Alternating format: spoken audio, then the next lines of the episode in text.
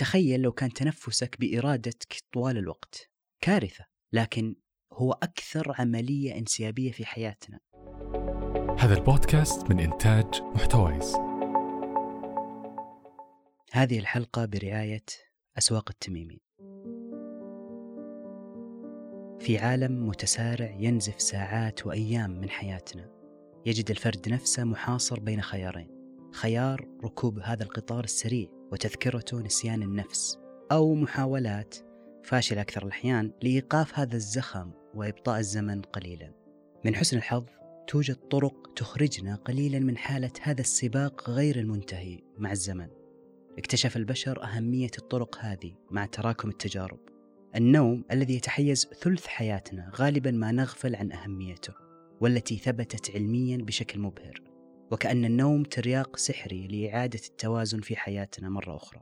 تأمل لا يكاد يقل أهمية عن النوم وهو كذلك حالة انفصال جزئي عن نزيف الزمن المستمر وطريقة لتخليصنا من الشوائب التي تثقل أفكارنا وبالتالي إتاحة فرصة أكبر للتركيز على تنفس أعمق بدلا من تنفس سريع وسطحي غالبا ما يصحب لحظات التوتر. تخليص الذهن من أفكار سلبية كمشاعر غير مريحة تجاه الآخرين يجنب الفرد من انغماس الذات في حالة من المظلومية التي لا تحقق أي نصر وإنما دائرة مفرغة. الأمثلة السابقة ليست الوحيدة لحل مشكلتنا الأزلية مع الزمن. خلونا نبدأ من أول شيء نسويه. أول خطوة غلط التسويف. التسويف هو تأجيل أي شيء مهم يصير. التسويف دائما ما يكون حجر عثرة بيننا وبين أي شيء نتمنى تحقيقه. خلونا نتفق في البداية أنه إحنا مو مسوفين. إحنا فقط اكتسبنا عادة التسويف. في فرق كبير. التسويف مو بالضرورة جزء أساسي من كل مشروع نبغى نبدأه ولا هو جزء من حصة المذاكرة ولا غيره. لو نظرنا للتسويف على أنه عادة سيئة وقتها نقدر نكسر هالعادة. كل العادات لها ثلاث أركان أو مراحل أساسية. فيه المنبه أو ال trigger اللي هو الشيء اللي يذكرك بالعادة. وفيه السلوك اللي تعودت تسويه وفيه حس المكافأة اللي هو لحظة الشعور الإيجابي وركز على كلمة لحظة لأنها فعلا لحظة تمر. في حالة التسويف المنبه هو القلق فلما يتراكم عليك شغل أو واجب صعب أو مكالمة مهمة لازم تجريها أو غيره بعض الأحيان تحس وقتها بأنه القلق بدأ يحيط فيك. بعدها يصير السلوك اللي تعودت عليه في التسويف. وهو تجنب عمل المطلوب مو تجنبه بالكامل لكن على الأقل تأجيله. وأخيرا في دائرة العادة هو حس المكافأة وفي حالة التسويف مكافأتك هي الشعور بالراحة مؤقتا من هذا القلق. الآن عشان نكسر العادة اللي ما نبغاها ما نتعامل مع المنبه أو القلق في حالة التسويف لأنه ببساطة ما تقدر تمنع أو تتحكم تماما بمصادر القلق في الحياة.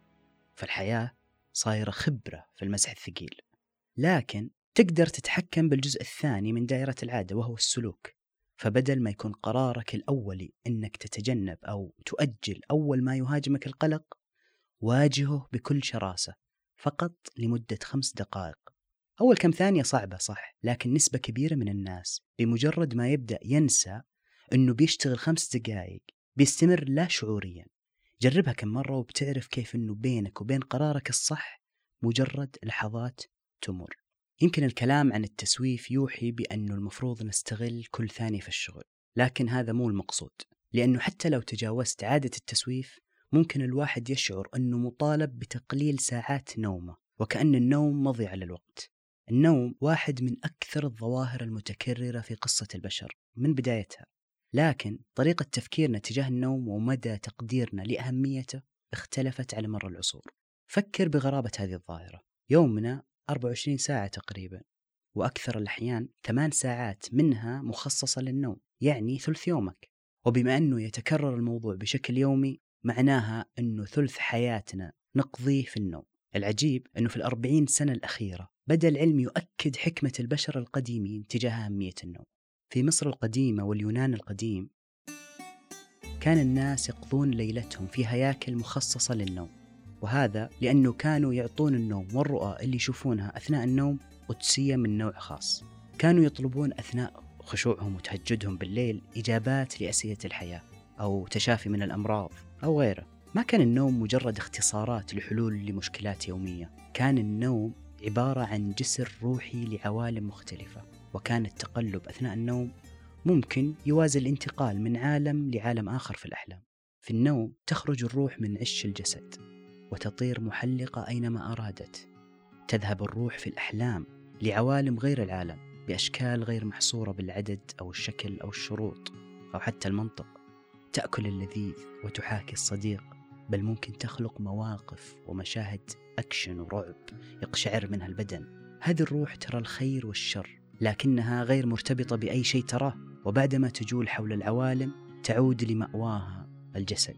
هذا النشاط الروحي ليس مضيعة للوقت لأنه حتى الروح المنغمسة في أعمق مراحل النوم تشتغل بكل جدية لمحاولة إيجاد معنى في هذا العالم. بعد العالم القديم جاء منظرين وفلاسفة يحاولون فهم ظاهرة النوم المصاحبة للأحلام ففيه اللي اعتبرها حالة من حالات الصرع مثل أرسطو.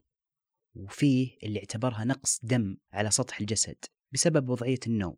وتطورت النظريات مع الزمن وصار بالإمكان الآن مراقبة ما يجري في الدماغ وحركة الدم أثناء النوم. لكن يبقى النوم أحد أغرب الأشياء فعلا. النوم قبل عصر الثورة الصناعية يختلف تماما عن الآن. في أكثر الحضارات البشرية القديمة كان النوم غير المتقطع اللي وصلة واحدة يعني ثمان ساعات زي ما نسوي الحين كان شيء غريب. خلال تاريخ البشر كان الليل مقسم إلى فترات نوم وليس نوم مستمر. النوم المتقطع يسمونه يكون في فترتين نوم بينها حالة يقظة لكنها تختلف عن الاستيقاظ الطبيعي. أثناء بقية اليوم اليقظة هذه اللي بين فترتين النوم ممكن تستمر لعدة ساعات. كانت حالة اليقظة هذه شيء يقدر البشر كثيرا ويعطونه اهتمام. تلقى أنه كثير مخلوقات حية تمارس هذا النوع من النوم المتقطع. حتى ممكن تلاحظه في البشر في بداية حياتهم أثناء الطفولة أو نهايتها في الكهولة. كان الناس يفضلون عدم مغادرة مطرح النوم.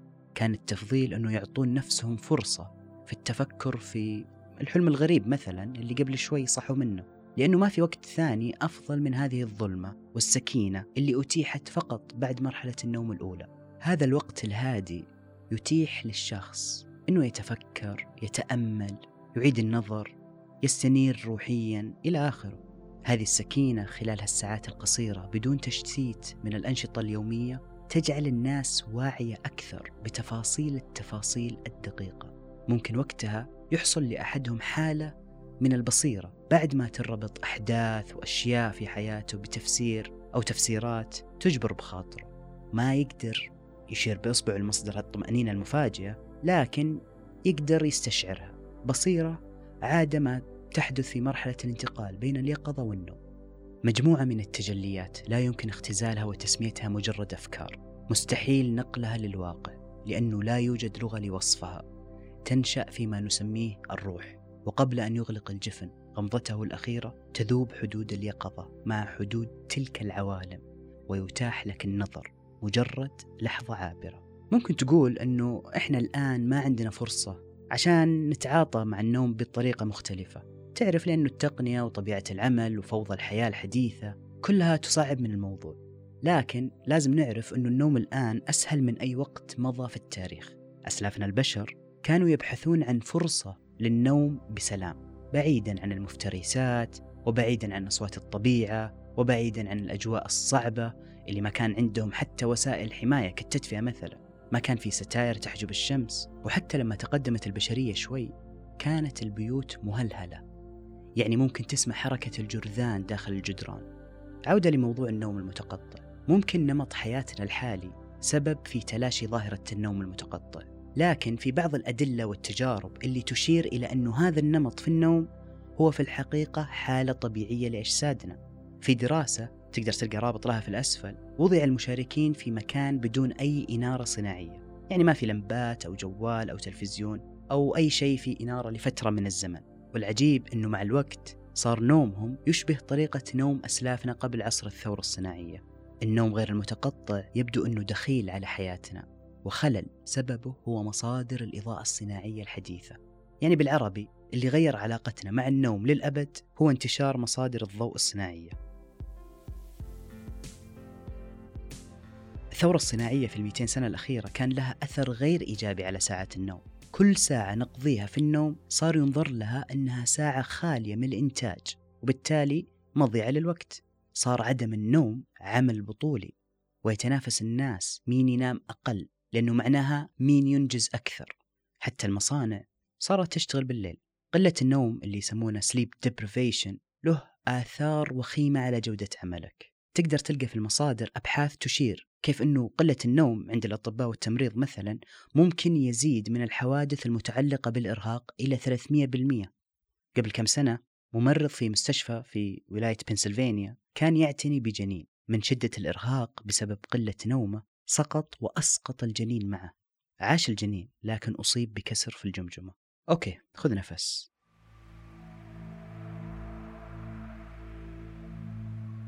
النوم مهم جدا. وكفايتك من النوم تكفل لك يوم سعيد ومنجز.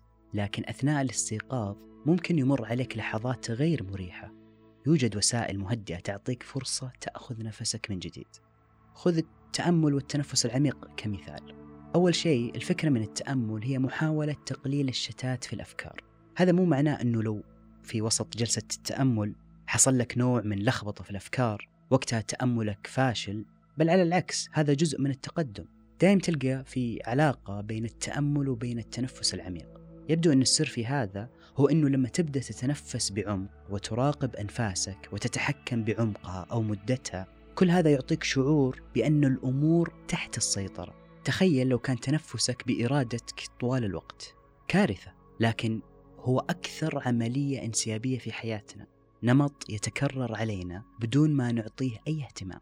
ربما مر عليك شهر شهرين أو أكثر. من آخر مرة فكرت فيها بتنفسك. وهذه نعمة فعلا. لكن لما تكون ماسك بزمام الأمور وتتنفس ببطء وعمق تحدث بالعادة ردة فعل عجيبة فينا. تبدأ الأمور تنجلي والأفكار تترتب ورتم الحياة يتباطأ ويصير عندك فرصة للتركيز. تنفس ضعف المدة اللي تتنفسها. خذ نفس عميق وبطيء من الأنف. احبسه كأنه شيء نفيس وغالي عليك. ثم أطلقه بعد ثواني من الفم ببطء. كرر واستشعر كيف القلق يتسلل للخارج. بالمشاعر المريحة هذه نقدر نختم الحلقة بمشاعر جيدة للآخرين ولنا أنفسنا أيضا. المشاعر الجيدة تجاه الآخرين تتضمن المسامحة التجاوز غض النظر الحب بشكله الحقيقي اللي يوصل لمستوى ما يحتاج تعبير حتى نكتشف لحظتها بشعور جميل تجاه أنفسنا. نبدأ نفكر بغرابة هذا التصرف حتى اللي هو إرسال مشاعر سليمة للآخرين. لأنه ببساطة مع أنه موجه في الأساس للآخرين يظل له جانب أناني إن صح التعبير. بس نوع من الأنانية جميل وصحي. ما أحسن الأنانية اللي تشمل كل اللي حولك. حتى لو كنت أنت في نقطة المنتصف ما في مشكلة. هذا كفيل بإعادة التوازن للحياة. لأنه وقتها تقضي وقت أقل في مشاعر غير جيدة. مشاعر تأكل من وقتك وجهدك وذكرياتك. بعد التفكير بمشاعر جيدة تجاه الآخرين ومحاولة استشعار مشاعر جيدة تجاه نفسك يحين وقت النوم. نوم نقي خالي من أي تعكير. تصبح أو تمسي على خير. إذا أعجبك محتوى هذه الحلقة فنتمنى تشاركها للي حولك اللي تحبهم ولنا لقاء قريب في حلقة جديدة. بإمكانك الاطلاع على مصادر وتقارير مجانية لكل ما يخص البودكاست. على موقعنا محتوايز www.ecom.net.